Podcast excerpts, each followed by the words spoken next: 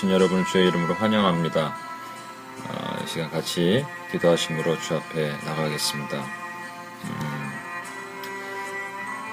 나를 간절히 찾으라 나를 만나리라 자만에 있는 말씀처럼 어, 이 새벽에 주님을 찾는 여러분에게 특별한 하나님의 은혜가 있을 것이라고 믿습니다. 저도 말씀을 계속 준비하면서 또 주신 은혜들이 계속 있더라고요. 이 새벽 이 특세 기간에 늘 특별하게 하나님께 드리는 시간이니까 만큼 어,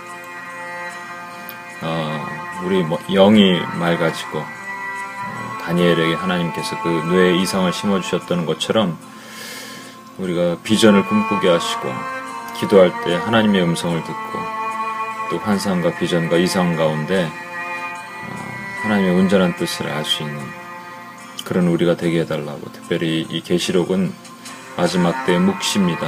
그래서 귀 있는 자가 성령의 교회에게 하신 말씀을 들어야 됩니다. 이 말씀을 우리에게 들려지게 하시고 깨닫게 하시고 알게 해달라고 같이 한번 주님 앞에 기도로 어, 나가겠습니다. 기도하시겠습니다. 하나님 아버지 시간 기도합니다. 아버지 하나님 부족한 연약한 제가 주님 앞에 서서 이렇게 하는 말씀을 전합니다.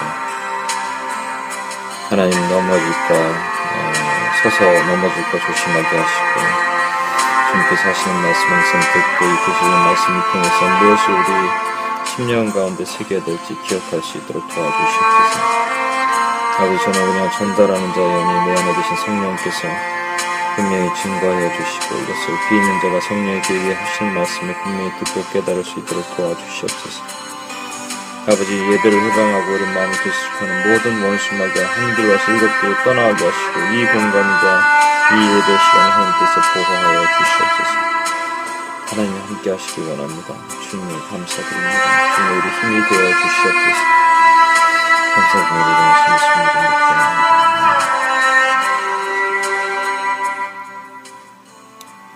하나님 아버지 감사합니다. 새벽에 주님 앞에 나왔습니다.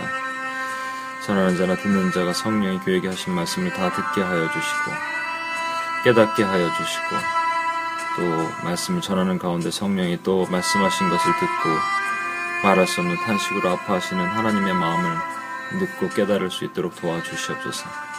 이 말씀들이 지식이 되지 않게 하시고 하나님 우리에게 정말 레마의 말씀으로 다가와서 우리 심령과 골수를 찔러 쪼개기까지 하게 하시고 우리가 어, 우리 삶을 지탱하고 우리를 습관적으로 움직이는 하나님의 놀라운 능력이 되게 허락하여 주시옵소서. 감사드리며 우리를 권하신 예수님 이름으로 기도합니다. 아멘. 예. 오늘은 음, 계시록 7장에 있는 말씀을 시작하겠습니다. 계시록 7장 전체를 사실은 세 번에 나눠서 봐야 되지만 우리가 새벽기도 그 특세 기간에 순서가 있기 때문에 한 번에 보겠습니다. 그러니까 또이 짧은 시간인데 어, 이걸 다룬, 다룬다는 게 참 그렇습니다만 꼭 들어야 될 것들 그런 것들을 성령이 알려주셨으면 좋겠습니다. 제가 읽겠습니다. 이 일 후에 내가 내 천사가 땅 모퉁이에 선 것을 보니 땅의 사방에 바람을 붙잡아 바람으로 하여금 땅이나 바다에나 각종 나무에 불지 못하게 하더라. 제가 읽으면서 전체를 봐야 되니까 읽으면서 조금씩 설명하면서 가겠습니다. 어, 네 개의 천사가 있습니다. 이것은 뭐 해석, 해석에 의하면 어, 그 당시 그 지구가 우리가 살고 있는 이 땅이 어, 다들 그렇게 생각했지 않습니까? 이렇게 넓은 사면체 위에 땅이 있다. 어, 딘가 끝에는 이게 땅, 땅 끝이 있다라고 믿었었던 그 당시를 기준으로 이렇게 말씀하신 거다. 이런 해석이 있습니다. 근데 이게 바람을 붙잡고 있는 천사에 대한 얘기입니다. 또 봄에 다른 천사가 살아서 하나님의 인을 가지고 해돋는 대로부터 올라와서 땅의 바다를 해롭게 할 권세를 받은 내 처스를 향하여 큰 소리로 외쳐 이르되 우리가 우리 하나님의 종들의 이마에 인치기까지 땅이나 바다나 나무들을 해하지 말라 하더라. 내가 인침을 받은 자의 수를 들으니 이스라엘 자손의 각 지파 중 인침을 받은 자들이 14만 4천이니라. 그 다음에 이제 14만 어, 4천에 대한 얘기가 나옵니다. 유다 지파 중 인침을 받은 자가 1만 2천이요. 르우벤 지파 중 1만 2천이요. 갓 지파 중 1만 2천이요. 아셀 지파 중 1만 2천이요. 납달리 지파 중 1만 2천이요. 므낫세 지파 중 1만 2천이요. 시몬 지파 중 1만 2천이요. 레위 지파 중 1만 2천이요. 잇사갈 지파 중 1만 2천이요. 스불론 지파 중 1만 2천이요. 요셉 지파 중 1만 2천이요. 베냐민 지파 중 1만 2천을 받은 자가 아, 인침을 받은 자가 1만 2천이라. 이일 후에 내가 보니 각 나라 족속과 방언 백성과 방언에서 아무도 능히 셀 수 없는 큰 무리가 나와 흰 옷을 입고 손에 종려 가지를 들고 보좌 앞에 어린 양 앞에 서서 큰 소리로 외쳐 이르되 구원하심이 보좌에 앉으신 우리 하나님과 어린 양이 있도다니 모든 천사가 보좌 장로들과 내 생물의 주위에 서 있다가 보좌 앞에 엎드려 얼굴을 대고 하나님께 경배 아, 경배하여 이르되 아멘. 찬송과 영광과 지혜와 감사와 존귀와 권능과 힘이 우리 하나님께 세세 들어있을지어다. 아멘 하더라. 장로 중 하나가 응답하여 나에게 이르되 이 흰옷 입은 자들이 누구며 또 어디서 왔느냐? 내가 말하기를 내 주여 당신이 하시나이다. 아니 그가 나에게 이르되 이는 큰 혼란에서 나오는 자들인데 그 어린 양의 피에 그 옷을 씻어 희게 하였느니라. 그러므로 그들이 하나님의 보좌 앞에 있고 또 그의 성전에서 밤낮 하나님을 섬기며 보좌에 앉으신 이가 그들 왜 장막을 치시니 어, 치시리니 그들이 다시는 줄이지 아니하며 목마르지 아니하고 해나 아무 뜨거운 기운에 상하지 아니하리니 이는 보좌 가운데 계신 어린 양이 그들의 목자 되사 생명의 수샘으로 인도하시고 하나님께서 그들의 눈에서 모든 눈물을 씻어 주실 것입니다. 아멘. 좀 긴 내용인데 오늘 어 1절부터 3절까지 있는 말씀 아까 잠깐 제가 설명을 했지만 땅 내 모퉁이라고 얘기하는 것은 어, 그 그렇게 볼 수 있는 해석이 있는 거고요. 그것도 정확한 것은 아닙니다만, 그러니까 계시록은 묵시입니다. 그래서 어, 열어 주신 것만 알 수 있는 건데 모르는 것을 굳이 알라고 막 해석하다 보면 이단이 되는 거예요. 그래서 음, 해석할 수 있는 성경이 성경으로 풀어야 되는 것만 가능한 것들은 풀고 아닌 것은 모르는 건 덮어두는 겁니다.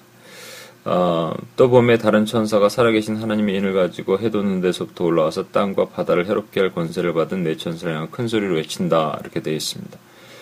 어, 그래서 한 천사가 네 천사에게 이렇게 외치는 거예요. 그러니까 네 천사가 하는 역할은 바람을 다스리는 천사로 묘사가 됩니다. 이는 아마도 14장에 불을 맡은 천사가 있고 16장에 물을 맡은 천사가 함께 있습니다. 함께 네 가지 자연세계 중요한 것을 맡아서 명령을 어, 이행하는 역할을 하는 천사로 우리는 추정할 수가 있습니다. 중요한 것은 이 땅과 바다와 각종 나무에 바람을 불지 못하게 하는 거예요. 바람을 부는 순간 어떤 큰 어려움과 혼란이 있겠죠. 근데 그것을 불지 못하게 한다는 거예요. 그 이유가 뭐냐면 3절에 있습니다. 이것이 가장 중요한 겁니다. 핵심이 우리 하나님 종들의 이마에 인치기까지. 그러니까 우리가 우리 하나님, 그러니까 천사가 하나님의 어, 종들의 이마에다가 인을 친다는 거예요. 인을 치는 것은 아시죠? 이 실링 하는 거예요. 딱 그 인치면 그 이제 비밀스러워지는 거 아닙니까? 우리가 인침을 받는다 그러면 우리는 비밀을 맡은 자처럼 비밀스러워지는 거 아니에요? 인을 치면 그리고 끝나는 거예요. 인치면 노예들은 노예 인을 박듯이 하나님의 백성들에게 인을 박으면 그것은 하나님의 자녀가 된다는 말입니다. 그렇게 때까지 땅이나 바다나 나무를 해하지 말라. 그러니까 자연 세계를 해하지 말라라고 했습니다. 그러니까 하나님의 인치시기까지의 어떠한 음, 큰 환란이 오는데 그것은 인, 인을 치는 하나님의 백성들 인을 치고 나면 환란이 와도 인치신 백성들은 절대로 안 바뀐다는 얘기입니다. 안 바뀐다는 얘기입니다.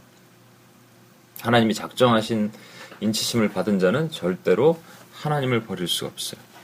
어, 하나님을 떠날 수가 없습니다. 왜냐하면 하나님이 우리를 붙드시기 때문이에요. 14만 4천. 그 다음에 나오는 게 14만 4천입니다. 어, 14만 4천 명이 누구냐에 대해서 우리가 생각해 볼 수 있는 것은 4절에 분명히 이스라엘 자손의 각 지파 중 인침을 받은 자들이 14만 4천이라고 그랬습니다. 이것을 이제 해석하는데 음, 아, 그 전에 우리 이것을 봐야겠네요. 제가 좀 설명을 조금 오늘 빨리 하려다 보니까 좀 늦었는데, 어, 어저께와 그저께 또 우리가 뭘 봤냐면, 그저께는 우리가, 어, 6정에서 4개 인을 띄은 것을 봤죠. 4개 말탄 사람을 봤죠.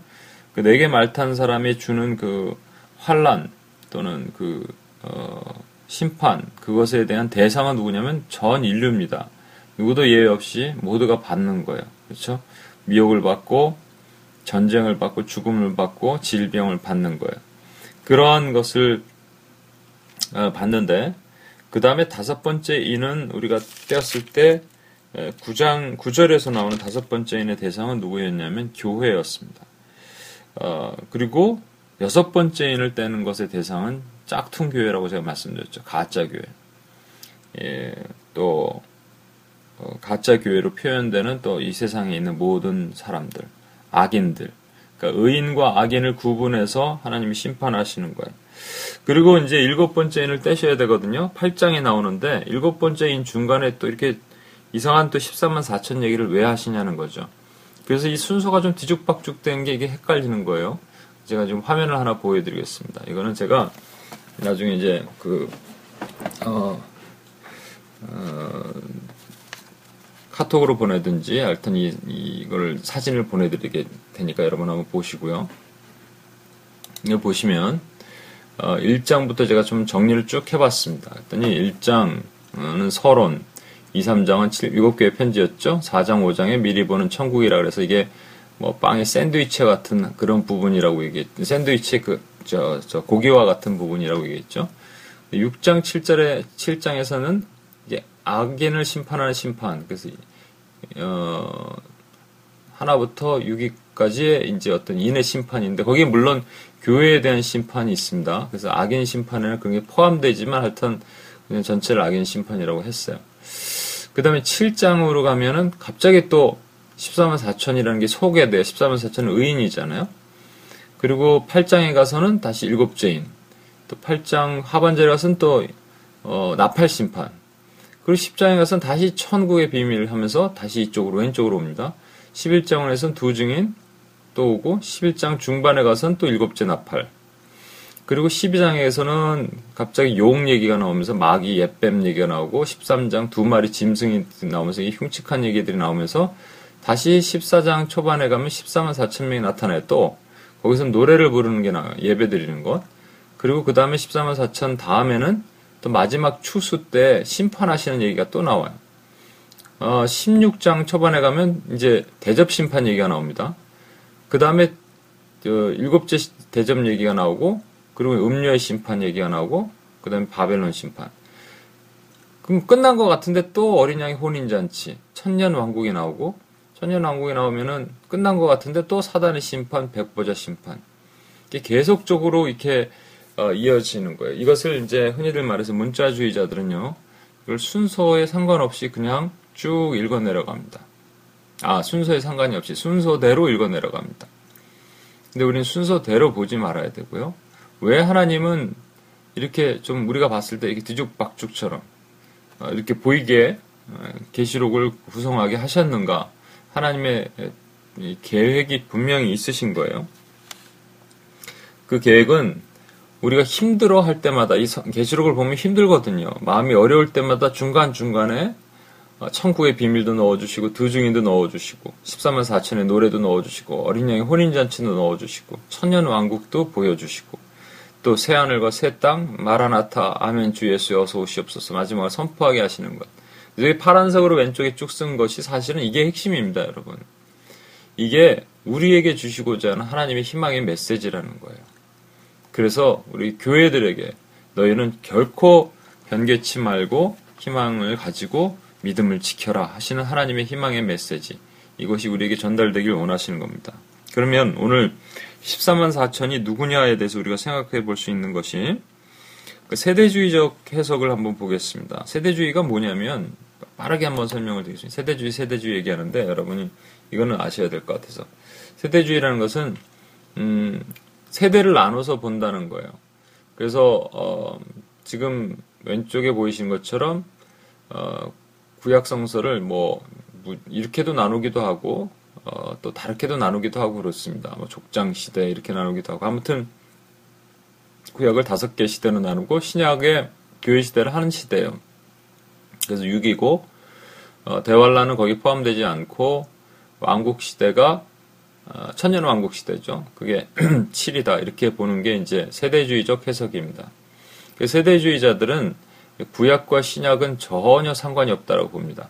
구약의 이스라엘과 신약의 교회는 그러니까 교회는 잠깐 그 이스라엘의 바통을 이어서 어, 왕국 시대에 있는 유대인들에게 넘겨주기 위한 바톤 터치를 위한 중간기라고 생각하지 절대 교회를 어떤 특정 어, 구약과 신약을 신약의 같은 개념 열두 지파 열두 제자가 어, 그 선민이죠. 제사장 나라를 삼으신 이스라엘이 에, 그 사명을 잘 감당하지 못했잖아요. 그래서 그것을 교회에 위양하셨다고 보는 어, 것으로 보지 않고 교회를 그냥 바톤 타치 개념으로 보는 겁니다. 그래서 음, 라우디게아 교회 이것도 순서예요. 순서대로 쭉 가다가 라우디게아 교회가 어, 지금 이제 배교의 기도 시대 끝나면 이제 대환란이 오는데 대환란 전에 구원받은 백성들은 휴거한다는 얘기입니다. 휴거. 휴거 얘기 많이 들어보셨죠? 휴거라는 얘기도 성경에 없는 건데 원래는 휴거란 휴거를 한다 그럽니다. 그래서 휴거를 하고 환란을 어, 지나는데 누가 지나냐면 남아있는 사람이 지나겠죠. 근데 그 엄청나게 큰 환란이 실제적인 큰 환란 남아있는 사람들의 대표적인 사람들이 이제 유대인들입니다. 그 어, 세대주의자의 해석에 따르면 이 14만 4천도 전부 유대인의 수라고 보는 겁니다. 휴거하고 그때 이제 주님이 재림하시는 거예요. 그러면 남아있는 사람과 어, 천국에 미리 올라가 있던 우리가 다시 내려와서 어, 이 땅에서 천년을 사는데 어, 남아있는 사람들은 음, 육, 유교의 몸을 입고 있고 어, 올라가는 우리는 영의 몸을 입고 있기 때문에 어떻게 같이 사는지 잘 모르겠습니다. 하여튼 그렇게 산다고 얘기합니다. 그러고 나서 이제 주님이 또 오시는 거죠. 백보자 심판하실 때 두 번 오십니다. 주님이 이거는 어, 이렇게 해석하니까 이제 세대주의 해석에 좀 어려움을 느낀 분들은 왜냐하면 오늘도 보시면 7장에 보면 음, 14절입니다. 내가 말하기를 내 주여 당신이 아시나이다. 이게 이 사람들이 14만 4천이 누구냐 물어보는 거예요. 그러니까 내 주여 그, 그가 아, 당신이 아시나이다 하니까 그가 나에게 이르되 이는 큰 환란에서 나오는 자들인데 하니까 큰 환란을 통과해야 되는데 지금 보니까는 큰 환란을 통과하려면 어, 휴거한 사람들은 아니잖아요. 그래서 어, 세대주의자들은 큰 환란을 통과한 사람들이 유대인이라 그래서 여기서 14만 4천은 유대인의 숫자라고 얘기하고 또 어, 역사적 전천년을 믿는 분들은 어, 교회가 대환란까지 통과를 한다고 봅니다. 교회가 대환란까지 통과를 해서 통과한 다음에 어, 주님의 재림을 맞는다 이렇게 보는 거예요. 거기서 이제 휴, 휴거를 하는 거예요. 휴거가 그러니까 어디 있냐면 환란 후의 휴거입니다. 이게 좀 헷갈리시죠, 여러분? 이 얘기 들어도 뭐 이걸 계속적으로 보지 않으시면 헷갈릴 거예요. 나중에 제가 한번 어, 그 특세 끝나고 나서 한번 이 전체 이 해석을 한번 그림을 보여드리면서 하도록 하겠습니다만 중요한 건 오늘 그게 아니고 아, 지금 보셨던 거죠. 세대주의적 해석으로 보면 대환란기 때 보호함을 받은 유대인들 14만 4천을 그렇게 보는 거고요. 또 음, 문자주의적 해석, 미래주의적 해석 또는 미래주의적 해석이 대부분 역사적 전천년 해석입니다. 그렇게 하시는 분들은 어, 이것이 14만 4천 명이 실제 14만 4천 명은 아니지만 어, 그 상징적인 숫자있지만 그것이 교회에 살아남은 교회, 환란을 통해 살아남은 교회의 수라고 얘기하는 어, 해석입니다. 그런가 하면은 실제 문자적으로 해석하는 분들이 많이 있어요. 14만 4천 명이다 이렇게 해석하는 사람들. 그 여호와 증인 같은 경우입니다. 14만 4천 명이 파수대에 들어가고 여호와 증인의 구 성도의 수가 14만 4천 명 딱 되면 이제 주님이 오신다는 거였는데 14만 4천 명이 넘었어요 벌써. 그러니까 자기네들 그 카운트를 하다가 정정을 해버렸습니다. 음, 우리는 여기서 말이죠. 이 14만 4천 명을 어떻게 볼 거냐를 어, 이미 제가 24장로회 할때 설명을 드렸습니다. 어, 구약의 12 지파, 그다음에 신하에게 12 사도는 같은 겁니다. 어, 그래서 12 더하기 12를 해서 24장로가 됐고 여기서는 12를 곱하기 12 곱하기 10 곱하기 10 곱하기 10. 10이라는 것은 하나님의 완전 수, 찬수에 꽉 찼다란 말입니다. 그래서 그 세 번 곱한 것이 14만 4천. 이거 상징적인 수입니다. 14만 4천 명이 아니라 14만 4천이라는 하나님의 구원받을 신약과 구약을 통틀어서 구원받은 성도의 수로 보는 것이 가장 타당하다 이렇게 우리는 볼 수 있습니다. 12지파 그 다음에 오늘 본문에서 드디어 12지파의 이름이 나오는데 각 지파마다 12,000명이니까 이게 그 어, 10, 12 곱하기 12라면 이제 14만 4천이 되겠죠. 근데 어, 오늘 본문의 열두 지파의 이름은 어떻게 나오냐면요. 열두 지파가 원래 가나안 땅을 정복해서 가나안 땅으로 들어가서 그 땅을 정복해라 할 때 나온 지파의 이름과 틀려요. 어, 여기에는 어, 유다, 루벤, 갓, 아셀, 납다니, 문하세, 시몬, 레위, 이사갈, 스불론, 요셉, 베냐민이거든요. 그러면 어, 여기 원래 음, 가나안 땅에 정복해서 땅을 차지하지 않았어야 될 지파가 하나 들어가 있는데 그게 레위 지파입니다. 레위는 원래 지파에 분깃이 없었어요. 레위는요, 어, 각 지파에 같이 살면서, 섞여 살면서 그들의 분깃이 없이 하나님이 분깃이 되어 주셨던 것이에요. 그래서 제가 한번 그 UPS에서 자주 얘기했는데 이것이, 어, 우리가 마치 지파가 그럼 총 13개가 되는 거죠. 왜냐하면 어, 요셉의 두 아들이 있었죠. 그래서 요셉 지파란 말은 없었습니다.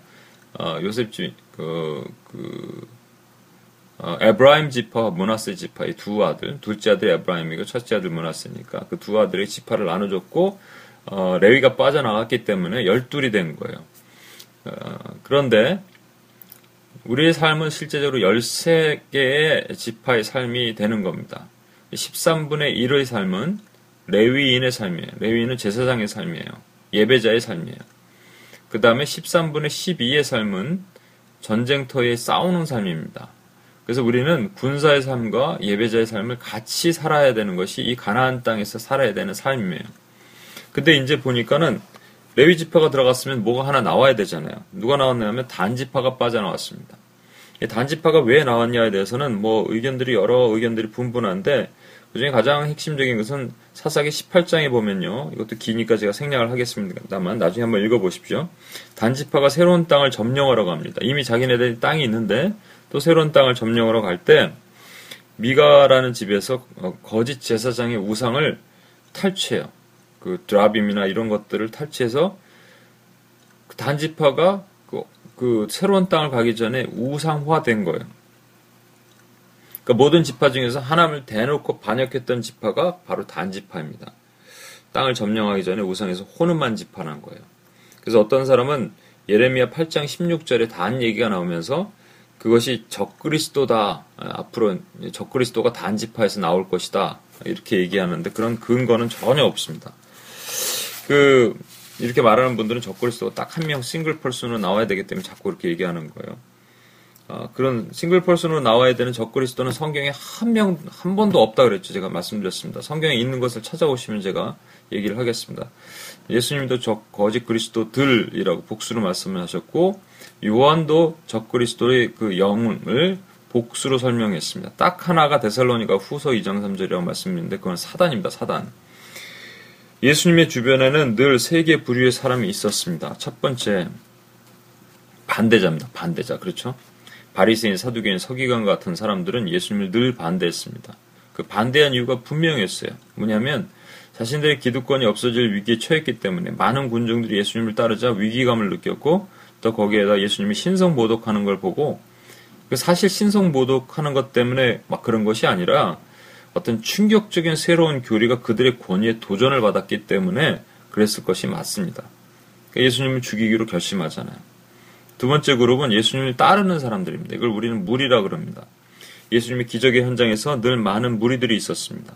이 무리들은 자신의 필요성이 없으면 다 떠나갔어요. 그러니까 이들의 필요성은 먼저 눈의 호기심을 채우기 위한 것이었습니다. 그래서 어떤 측면에서는 구경꾼이 되는 거죠. 제가 옛날에 섬기던 뉴저지의 모 교회, 음, 뉴저지 교회에서 어떤 그 치유 집회 강사님이 오셨어요. 유명한 분이라서 보조 의자까지 동원해서 교회가 막 뒤까지 꽉 찼습니다. 어, 근데 그분이 이제 치유 집회를 하는데 한 시간 넘게 말씀을 전하시더라고요. 어, 근데 사람들이 이제 왔으니까. 근데 제, 제가, 제가 좀 늦어서 뒤에 앉아 있었는데, 제 옆에 있는 사람들이 속닥거리는 소리를 들었어요. 투덜거리는 소리예요. 뭐냐면, 아, 빨리 저런 거 말씀 끝내고, 이제 치유, 치유나 하지, 뭐, 이렇게 기냐, 말씀이. 이렇게 얘기하는 거예요. 그 사람들은 구경꾼들입니다. 구경꾼들은 뭐 얻을, 얻어먹을 것이 없나 하고 다가오는 사람들이에요. 필요성에 의해서 오는 사람들이에요. 특별히 예수님도 오병이어 기적의 현장 뒤에서 사람들이 너무 광분하고 쫓아오니까 제자들을 먼저 배를 태워서 건너편으로 보내시고 산으로 혼자 올라가셨어요. 뒷정리 다 하셨어요. 세 번째 그룹은 여러분이 아는 것처럼 제자들입니다. 제자들은 말 그대로 배움을 위해서 오는 사람들이에요. 배우기 위해서 오는 사람들이 제자죠. 배움은 어떤 지식과 정보를 습득하기 위해 오는 자들과 삶의 실제가 되기 위해 오는 자들이 틀립니다. UPS는 그러니까 훈련 과정이 많기 때문에 훈련시키다 보면 어, 인포메이션 얻기 위해서 오는 분들이 많이 있어요. 아마 30% 이상은 될 것 같아요. 그래서 양육과 훈련은 다르다고 저는 믿습니다. 양육은 어, 물론 이렇게 어, 삶의 질을 바뀌게 하고 내용을 가르치고 하지만 훈련은 그것이 습관이 되게 만드는 것이라고 생각해요. 두 가지가 같이 가야 되는데 왜냐하면 우리는 배운 대로 살지 않고 습관대로 살기 때문이에요. 그래서 매일 기도와 말씀 같은 것이 습관이 되지 않으면 그것이 우리를 지배하지 못합니다. 그러니까 습관이 우리를 지배하게 만들어야 돼요. 근데 이 제자들 중에서는 인포메이션을 얻기 위해서 오는 제자들이 그 배움이 어려움이 있으면 다 떠나간다는 거예요. 그러니까 자신의 필요성에 의문을 남기면서 떠나게 됩니다. 예수님을 따르던 수많은 제자들 앞에서 예수님은 자신이 생명의 떡이라고 그랬고 내 피를 어, 피는 음료수라고 했어요. 그래서 내 살을 먹고 내 피를 마셔라고 자꾸 얘기하니까 일부 제자들의 반응이 어렵다 그러기 시작한 거예요. 이해하지 못하겠다 이런 말이죠. 요한복음 6장 60절에 제자 중 여럿이 듣고 말하되 이 말씀은 어렵도다 누가 들을 수 있나 한데 못 듣겠다는 거예요. 그리고 어, 성경 그때부터 제자들 중에 많은 사람들이 떠나갔고 그와 다시 한, 다시는 다니지 아니하였다라고 기록하고 있습니다. 어려움은 떠나는 거예요. 그러니까 어, 배우려고 왔는데 이해가 안 되면 떠날 수밖에 없습니다. 제자는 배우려고 오는 것이 아니고 제자는 삶을 나누려고 오는 거예요. 그래서 이것이 다른 차이라고 생각합니다. 그냥 어, 머리로 배우는 제자들 말고 그러니까 스승도 많지만 일만 스승이 있지만 아비의 마음을 품은 스승이 없다라고 말씀하시는 거랑 같은 개념이라고 생각합니다. 이제 그냥 남은 사람은 12명의 제자만 남았어요. 사도들이죠. 그때 주님이 너희도 가려니 했을 때 시몬 베드로가 생명의 말씀이 죽게 있사오니 우리가 니게로 가리까라고 그 유명한 말을 하지 않았습니까? 그렇다면 지금 제자라고 해서 다 같은 제자가 아니라는 것을 우리가 알 수 있어요. 말씀을 깨닫지 못하는 제자들은 결국 귀가 얻어 듣지 못하는 즉 일곱 교회 계속 성령의 교회에게 하시는 말씀을 들을지어다 얘기했는데 못 듣는 사람이 있다라는 얘기입니다. 이것이 짝퉁 교회예요. 경건의 모양은 있으나 경건의 능력을 상실한 교회의 모습을 말씀하시는 거예요. 주님은 제자들이 말씀을 혼란스러워할 때, 말씀을 듣고 혼란스러워할 때 이렇게 얘기하셨어요. 요한복음 6장 64에서 65절, 여기서 계속 요한복음 6장에 이런 얘기가 쭉 나오거든요. 이렇게 말씀하십니다. 그러나 너희 중에 믿지 아니한 자들이 있느니라 하시니 이는 예수께서 믿지 아니하는 자들이 누구며 자기를 팔 자가 누구인지 처음부터 아심이라라. 또 이르시되 전에 너에게 말하여 말하기를 내 아버지께 오게 하여 주시지 아니하면 누구든지 내게 올 수 없다 하였노라 하시니 이게 누구를 얘기하냐면 가론 유다를 얘기하는 거죠. 그죠? 요한복음 17장 12절에도 분명히 이렇게 얘기하셨어요. 어, 내가 그들과 함께 있을 때 기도하시는 장면인데 내가 그들과 함께 있을 때 내게 주신 아버지의 이름으로 그들을 보존하고 지켰나이다. 그중 하나도 멸망하지 않고 다만 멸망의 자식뿐이오니 이는 성경을 응하게 하려 함이니이다. 가론 유다를 가리키는 겁니다. 가론 유다는 분명히 예수님이 열두 제자, 열두 사도로 부르심을 받았는데 그 마음에 사탄이 장악을 해서 멸망의 자식이 되어버렸어요. 우리가 여기서 생각할 수 있는 것은 그렇다면 첫 번째 반대자들이 있고 무리가 있고 따르던 제자들이 있고 그리고 그 제자들이 떠나고 났더니 이제 정말로 참 제자 12명 있었어요. 참 제자인 줄 알았는데 그 중에 한 명은 가짜라는 거예요. 어, 이것이 우리 마음을 어렵게 하지 않습니까? 참 제자인데 그 중에 하나는 가짜. 근데 우리가 잘 아는 것처럼 예수님은요, 열두 제자를 선택하기 전에 산으로 올라가서 혼자 기도하시, 밤새 기도하시고 내려오셔서 제자를 선택하셨단 말이에요. 그 중에 가론 유다가 포함되어 있었어요. 그런데 마가복음 14장에는요, 이상한 얘기를 하셨단 말이에요. 인자는 자기에 대해 기록된 대로 자기 아, 가거니와 인자를 파는 자는 그 사람에게 화가 있으리로다. 그 사람은 차라리 나지 아니하였으면 자기에게 좋을 뻔하였다. 아니 나지 않을 사람을 뭐하러 제자로 택해갖고 그 수치를 당하게 하고 스스로 목숨 꿇고 죽게 만듭니까? 이게 좀 너무나 책임없는 말처럼 보이지 않나요? 모든 것을 다 하시는 주님이 밤새 기도하시면서 아 가룟 유다가 제자가 뽑아서는 안 되겠다 하는 이런 마음을 주셨을 텐데 뽑아놓고 나서 가룟 유다가 배신하는 상황이 되니까 차, 차라리 나지 않았으면 좋겠다 하는 것이 우리 마음 도저히 납득이 안 가요. 그래서 우리가 하나님의 주권을 또 논할 때 흔히들 많이 논쟁거리가 되는 것이 하나님의 예정에 대한 것이고 또 선택과 유기라는 말입니다. 이거 하나님의 이중 예정이라고 말하는 것인데 그러니까 하나님이 선택할 사람을 미리 정하시고 또 버릴 사람 유기견 할 때 그 유기입니다. 그 버릴 사람도 미리 정 결정하셔서 했다는 주장. 이에 대해서 또 반대되는 주장은 그렇다면 하나님이 그 구원의 하나님은 그러니까 선택의 하나님은 착한 하나님이고 버리는 하나님은 악한 하나님이니까 우리가 이중적으로 하나님을 판단할 수 있느냐 이런 겁니다. 여기에 대해서 그냥 제가 한 가지만 꼭 말씀을 드리고 싶은 것이 있어요. 어, 정답은 nobody knows. 인간의 짧은 머리로 그걸 어떻게 판단하고 자꾸 뭐 신학적으로 푼다고 그냥 이 사람의 얘기를 들으면 좀 그럴싸한해요. 저 사람의 얘기를 들으면 그럴싸는 하지만 우리는 분명히 아무것도 모릅니다.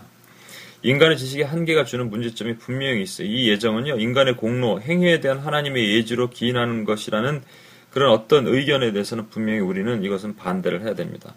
하지만, 어, 하나님이, 어, 여기 중요한 것은 하나님의 어떤 능력과 속성, 또 하나님이 오픈하시지 않은 영역에 대해서는 우리가 절대로 알래야 알 수 없어요.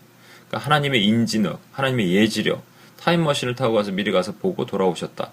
이 이상 우리가 알 수 있는 게 뭐가 있겠어요? 그렇죠? 그러니까 우리는 하나님의 능력에 대해서는 알 수 없기 때문에 시간과 공간을 초월하신 하나님의 영이신 하나님이 우리가 어떻게 그 능력을 이해할 수 있겠습니까? 그러니까 중요한 것만 알면 되는 거예요. 중요한 건 뭐냐면 하나님은 단 한 명의 악인도 죽게 돌아오기를 원하시는 분이라는 거예요. 왜 가로운 유다를 선택하셨나? 그렇다면 우리가 생각할 수 있는 것은 어, 가로운 유다를 선택하고 또 버리셨냐에 대한 질문이 아니고 하나님은 하나님의 악한 자녀들까지도 그대로 허용하시고 그들에게 충분한 회개의 기회를 주시고 또 똑같이 복음을 듣고 하나님을 믿을 기회를 제공하시며 하나님의 자녀들을 될 수 있는 은혜의 이 기회를 마지막까지 허락하신다는 것. 그러니까 주님이 끝까지 가론 유다에게 허락하신 것 여러분 아시죠? 그럼에도 불구하고 성경이 응하게 하려 하시기 때문에 가론 유다는 들어올 수밖에 없었어요. 여기서 우리가 볼 수 있는 것은요. 열두 지파에서 단지파가 빠졌습니다. 어, 단지파가 떨어져 나간 이유, 가론 유다가 떨어져 나간 이유, 그거보다 더 중요한 일이 있습니다. 열두 지파가 떨어져 나갔으면, 열두 제자 중에 하나가 떨어져 나갔으면, 우리는 열한 지파, 열한 제자가 있어야 돼요. 그러면 24장로가 아니라 22장로를 천국에서 봐야 되고, 14만 4천이 아니라 11만 1000명이 돼야 돼요. 그런데 열두 지파에서 단 지파가 떨어져 나가니까 하나님께서 레위 지파를 거기 다시 넣으셔서 반드시 열두 지파를 만드시고 열두 제자 중에 가론 유다가 떨어져 나가니까 마띠아를 다시 넣으셔서 반드시 열두 사도가 되도록 하셨다는 거예요. 이것이 하나님의 은혜라는 거예요. 하나님은 구원받기로 작정된 자들을 반드시 살리신다는 겁니다. 반드시 하나님의 은혜 가운데 그 일을 이루시는 거예요. 그것이 왜냐하면 그것이 가장 선하기 때문에 가장 선한 하나님을 우리가 믿는다면 하나님이 행하신 것이 선하다고 믿어야 되는 거예요. 여기서 흰옷 입은 14만 4천 명이 다시 이제 또 등장합니다. 아, 아까 읽었던 7장 13절입니다. 아, 장로 중 하나가 응답하여 나에게 이르되 이 흰옷 입은 자들이 누구며 또 어디서 왔느냐 내가 말하기를 내 주여 당신이 아시나이다 하니 그가 나에게 이르되 이는 큰 환란에서 나오는 자들인데 어린 양의 피에 그 옷을 씻어 희게 하셨느니라 이 흰옷 입은 자들이라고 하는데 흰옷의 정의를 우리가 다시 한번 내립시다. 여러 번 계속 나오니까 흰옷은 항상 어떤 상황에서 불교라고 옷이 더럽혀지고 거룩하지 않을 수 있는 그 상황에서 흰옷을 입었다라고 항상 이렇게 나오게 돼 있어요. 그러니까 비교가 되는 거예요. 항상 이게 대립되는 거, 비교되는 거 상황에서 떨어져 나왔을 때 표현되는 겁니다. 사대교회에 의해서도 그랬고, 지금 단지파가 얘기가 나오잖아요. 단지파도 그렇고요. 가론유다도 경우도 그렇습니다. 그래서 흰옷 입은 자들은요 섞이지 않은 자들입니다. 가나안 땅으로 들어가서 그들 들어가서 싸울 때 단지파처럼 혼합되지 않고 어, 대충 타협하지 않은 사람들이 그런 사람들입니다. 저와 여러분이 환란을 겪어야 되는데 누구도 환란을 겪기를 원하는 사람은 아무도 없습니다. 누구도 환란을 좋아하는 사람은 없어요. 환란에 피해 갔으면 좋겠어요.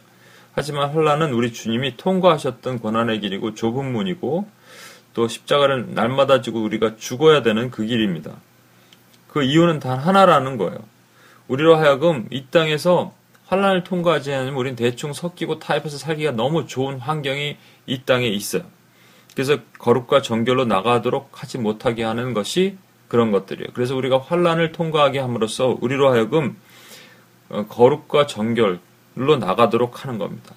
환란이 왔을 때 사람의 반응은 두 종류가 있습니다. 하나님을 원망하든지 찬양하든지. 원망하는 사람들은 결국 계속적으로 원망하다가 하나님을 저주하면 배반으로 가는 겁니다. 찬양하는 사람들은 이것이 패스하는 거예요. 시험 통과하는 거예요. 토플 시험 한 번 봤으면 되지 계속 보지 않잖아요. 한 번만 통과하면. 못 통과하면 계속 보잖아요. 우리가 지금 14만 4천 명 을 봤는데 그 특징이 무엇입니까? 이것이 뭐 누구냐, 어떤 사람이냐, 뭐 이런 것을 보는 것이 아니고요. 이마에 히, 어, 인을 치고 흰 옷을 입고 그러니까 환란을 통과해서 이마에 인치심을 받는 사람이 바로 14만 4천이라는 거예요. 저는 지금이 환란의 때라고 생각합니다.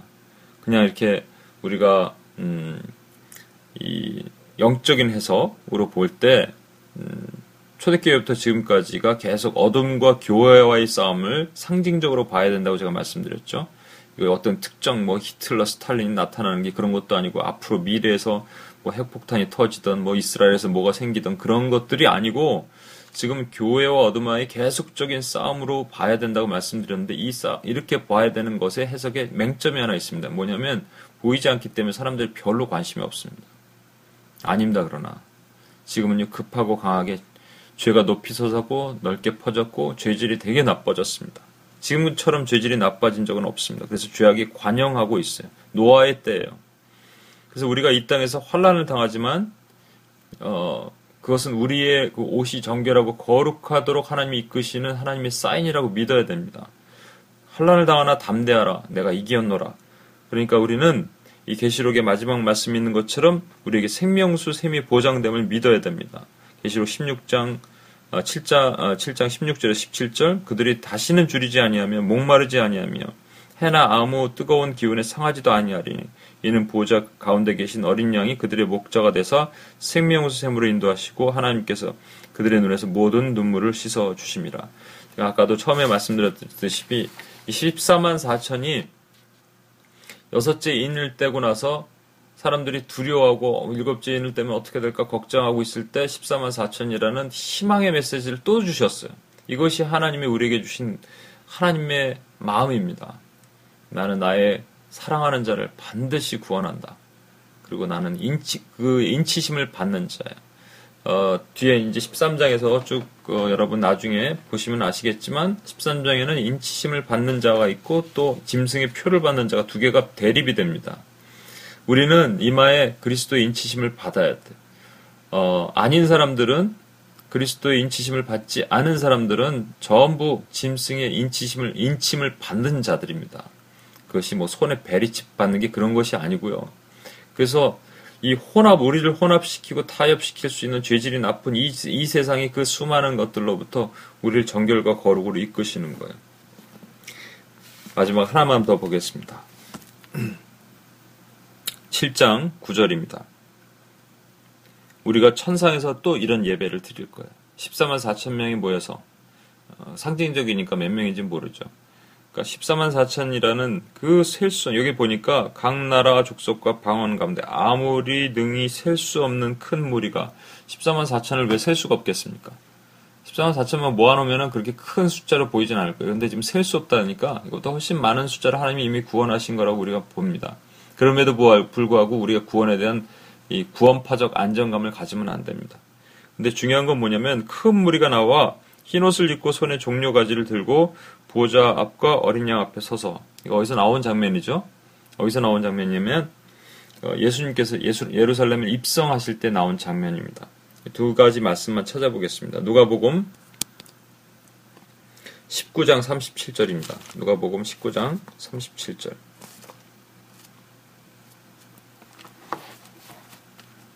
누가복음 19장 37절입니다.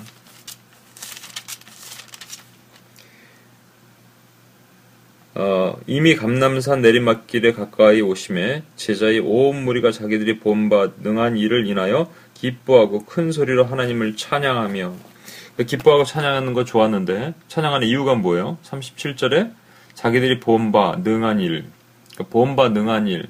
그러니까 이것은 제자의 오원물이라고 얘기했지만 이 중에 무리가 섞여 있는 겁니다.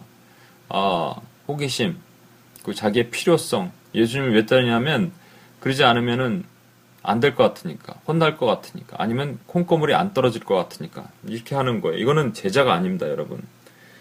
요한복음 12장 18절 한 번 더 보겠습니다. 요한복음 12장 18절. 마찬가지 예루살렘에 입성하실 때 요한이 본 시각입니다. 이에 무리가 예, 수를 맞으면 이 표적 행하심을 들었음이러라. 여기서도 사람들이 막 광분을 합니다. 근데 왜? 종려나무를 들고 호산나 호산나 외치지만 그 본질이 틀린 거예요. 이 죄성을 가지고 자기에게 유익하니까 하나님을 찾는 것. 이거는 제자가 아닙니다. 이거는 14만 어, 4천의 예수의 인치심을 받은 사람의 행동이 이렇게 될 수는 없는 거예요. 그러면 우리는 참 제자가 돼야 됩니다. 참 제자는 어떻게 되냐면요. 어떠한 상황이 됐든 어떤 환란이 됐든 어떠한 고난이 와도 무엇이 되든 간에 주님을 찬양하는 겁니다. 종려나무 들고 호산나 호산나 외치는 자. 그게 참 제자입니다. 우리는 참 제자입니까? 무리입니까? 짝퉁입니까? 저와 여러분 이것을 점검하고 하나님 앞에 나가는 시간이 됐으면 좋겠습니다. 같이 한번 기도하겠습니다.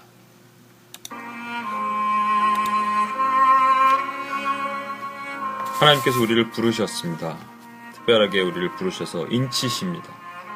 하나님 인치시고 우리를 하나님의 자녀로 14만 4천 안에 넣어주십니다.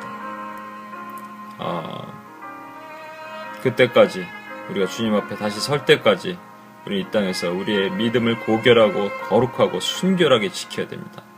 흰 옷을 입어야 됩니다. 사대교회에 그 옷을 더럽히지 아니하는 자들이 몇 명 있어 내가 흰 옷을 주리니 그들은 나와 동행하리라 하신 말씀처럼 우리는 주님과 동행할 수 있어야 됩니다. 근데 문제가 있습니다. 동행하는 이유가 뭐냐는 겁니다. 동행하는 이유가 동행하니까 이 세상에 잘 풀려서 그거는 무리지 제자가 아닙니다. 종려나무를 들고 호산나 외쳐도 찬양해도 그렇게 하는 사람들 중에서는 그 좀 전에 기적을 보고 그렇게 했더라 하는 사람들이 있습니다. 저는 저와 여러분은 보고 믿는 것이 아니라 믿고 보는 겁니다.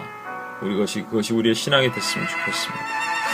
우리 시간 함께 기도할 때 혹시 우리 가운데 이 신앙이 이렇게 연약해져 있다면 우리가 우리의 믿음이 이렇게 연약해져 있고 우리가 뭔가 해야 되기 때문에 하는 것, 또 하니까 좋아서 했던 것, 풀리니까 주님을 찾았던 것, 끊임없이 이렇게 주님을 괴롭혔던 것이 있다면 이 시간 회개하고 주 앞에 나갑시다. 하나님 앞에 우리는 그렇게 돼서 제자가 될 수 없습니다. 주님에게는 정말로 어, 마음이 아프실 텐데 우리가 그런 제자로 살지 않고 주님 앞에 거룩한 순결한 제자로 서기를 원합니다 하는 고백으로 주님 앞에 한번 기도하고 나갔으면 좋겠습니다. 하나님 아버지 시간 기도합니다. 주님 앞에 하나님 우리를 거룩하고 순결한 제자로 하나님 세워주셨습니다. 그 시대에 하나님 아버지 주님의 사역을 하나님 아버지 있는 우리가 되게 하나님 역할해 주시옵소서. 아버지 하나님 주님 하십니다. 하나님 아버지 우리 안에 믿음이 너무나도 부족해서 주님을 늘 배반하고 또 배반하고 또 배반하고 아버지 하나님 이 땅을 구원하는 너무나도 그렇고 힘든 분들이 있을 겁니다. 주여 주님 앞에 하나님 아버지 우리가 배반하는 자들이 있는데 참 제자로서 주님 앞에 주님. 아버지 하나님 우리를 아는데 하나님 그것이 우리 발로 움직여. 그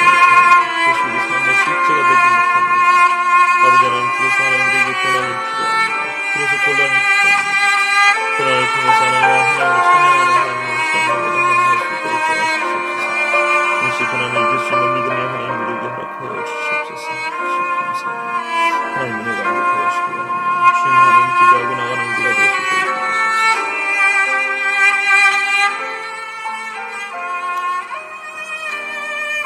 14만 4천 명은 전부 흰옷을 입었는데 그들이 누구냐고 장로가 얘기하니까 어, 요한이 음, 모르겠다고 얘기했습니다. 그때 그렇게 한 장로가 얘기합니다. 그것은 큰 환란을 통과하는 하나님의 자녀들이다. 저와 여러분은 하나님께서 환란을 주십니다. 고난을 주십니다. 그것이 사람마다 다 틀리고 아, 받을 것마다 다 틀려요. 왜냐하면 그 믿음대로 주시기 때문에 그 피할 길도 마련해 주신 시험입니다. 근데 저도 이런 것들을 받기를 원, 어, 누구나 원치 않고 저도 마찬가지지만 지나고 나서 보면은 그것이 저에게 유익이 됐다는 생각이 늘 하게 됩니다. 왜냐하면 제가 연약할 때마다 하나님을 의심하고 믿음이 없을 때마다 하나님 그것을 통과하기를 원하세요. 저와 여러분에게 그리고 우리 삶 전체가 고난의 삶입니다. 그냥 편하게 살 수 있고 대충 타협하고 대충 살 수 있고 그렇지만 하나님 우리에게 거룩한 하나님의 토플 시험을 통과하기를 원하시고 그거 통과하고 나면 그 다음에 다른 시험을 물론 준비하시지만 그럴 때마다 우리의 믿음은 올라가는 겁니다. 우리는 인치심을 받은 것이 날로 우리를 새롭게 만드는 겁니다. 이렇게 기도했으면 좋겠습니다. 하나님 우리가 고난을 두려워하지 않고 고난을 통과할 수 있는 믿음을 우리에게 허락하여 주시옵소서. 우리 늘 약한 자지만 하나님께서 우리를 14만 4천 명으로 부르셨다는 믿음 안에 우리 참 제자로 살며 그리스도를 닮아가는 자들로 살 때 하나님 우리에게 믿음을 주시고 고난을 통과할 수 있는 믿음을 주시고 어떤 고난을 잘 통과할 수 있는 하나님 힘을 달라고 우리 같이 한번 기도하고 주님 앞에 나가겠습니다. 하나님 아버지 시간 하나님 주님 앞에 나갑니다. 주님께서 하나님의 해내주는 주의 백성으로 하나님 강하고 담대하게 서게 하시고 하나님 앞에 하나님 아버지 고난을 통과하고 주 앞에 설수 있는 우리가 될 수 있도록 도와주시기 원합니다. 아버지 하나님 세상에 통합하시는 것들 너무 많은지 모르겠습니다. 대충 섞여 살수 있는 것들 너무 좋은 것들이 있는지 모르겠습니다. 하나님 아버지 이렇게 하면 하나님 아버지 조금이라도 하나님 아버지 그런 것들이 하나님 아버지 너무나도 많은 것을 주님 보십니다. 하나님 이 시대에 그렇게 되었습니다. 이런과 당신보다 하나님 아버지 얼룩쟁이 시대 가운데 하나님 아버지 주님께서는 하나님 아버지 조금이라도 하나님 약한 것들 조금이라도 연약한 것들은 얼마든지 넘어갈 수 있다고 하십니다. 아버지 하나님 깨어서 주님 나라를 위해서 기도하지 못했던 저희 약한 용서하시고 하나님 하나님 기도자로 다시 한번 하나님 하나님. 주여 붙드시옵소서 온전케 하시는 이 믿음의 주여 온전케 하여 주님 앞에 하나님 강화하시도록 도와주시옵소서. 남자는 다시 한번 올때리시기 원합니다. 주의 사랑을 고백하며 주의 은혜를 고백하며 다시 한번 오늘을 하나님으로 허락하여 주시고 사랑의 은혜로 하는 하시는 그런 부어주시기 원합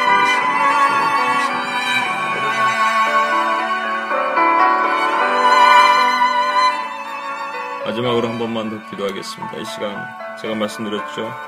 반지파가 빠지고 열, 열한 지파가 되지 않고 여전히 열두 지파로 남겨주신 것. 가론이다가 빠져나가도 열한 제자가 아니하고 열두 제자가 되게 하신 것. 그것은 하나님께서 이미 선택하신 그 완전한 수준은 하나님 변개치 않으신다는 겁니다. 이것이 하나님의 사랑이고 은혜입니다. 저와 여러분에게 하나님의 사랑과 은혜가 있습니다. 이것이 의심이 들어올 때마다 예수의 이름으로 모든 의심의 그림자는 예수 이름으로 떠나갈지어다 선포하고 믿음으로 승리했으면 좋겠습니다. 이 시간 주님 앞에 주님이 우리를 얼마나 사랑하시는지 우리로 인하여 기쁨을 이기지 못하시며 불 가운데 물 가운데를 지날 때도 해치 못하게 하시겠다고 약속하시고 내가 보배롭고 존귀하게 내가 너를 여기노라 약속하시고 손바닥에 그 이름을 새기시고 어미의 모태에 있기 전에 우리를 이미 아시고 계획하신 그 하나님의 놀라운 사랑을 의심하지 않았으면 좋겠어요. 혹시 자, 작은 바람이 불어온다고 해서 우리가 하나님 그것으로 인해서 어, 우리가 하나님을 원망하고 그랬다면 지금 하나님께서 내 기퉁에 천사를 동원해서 큰 바람을 막으신 하나님이신데 우리가 무엇을 이렇게 하나님께 원망하고 의심했는지 하나님 앞에 혹시 그런 것이 있었다면 또 하나님 앞에 믿, 지 못했던 것이 있었다면, 믿음이 없었던 것이 있었다면, 다시 한번 회개하고 주님의 사랑을 고백하고, 주님 사랑합니다 고백하고 한 번 더 나가는 시간이 됐으면 좋겠습니다. 한 번만 더 기도하겠습니다. 아버지 하나님 이 시간 기도합니다. 주님께서 주신 은혜를 하나님 앞에 사모합니다.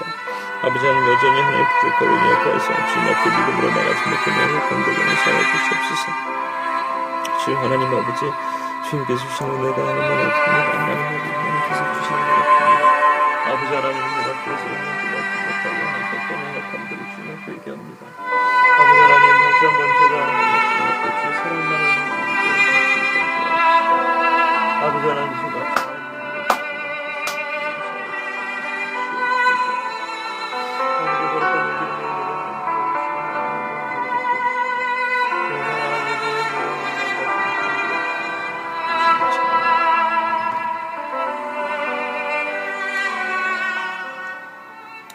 하나님 아버지 감사합니다. 우리에게 아버지 사랑이 얼마나 크신지를 알려주심을 감사합니다.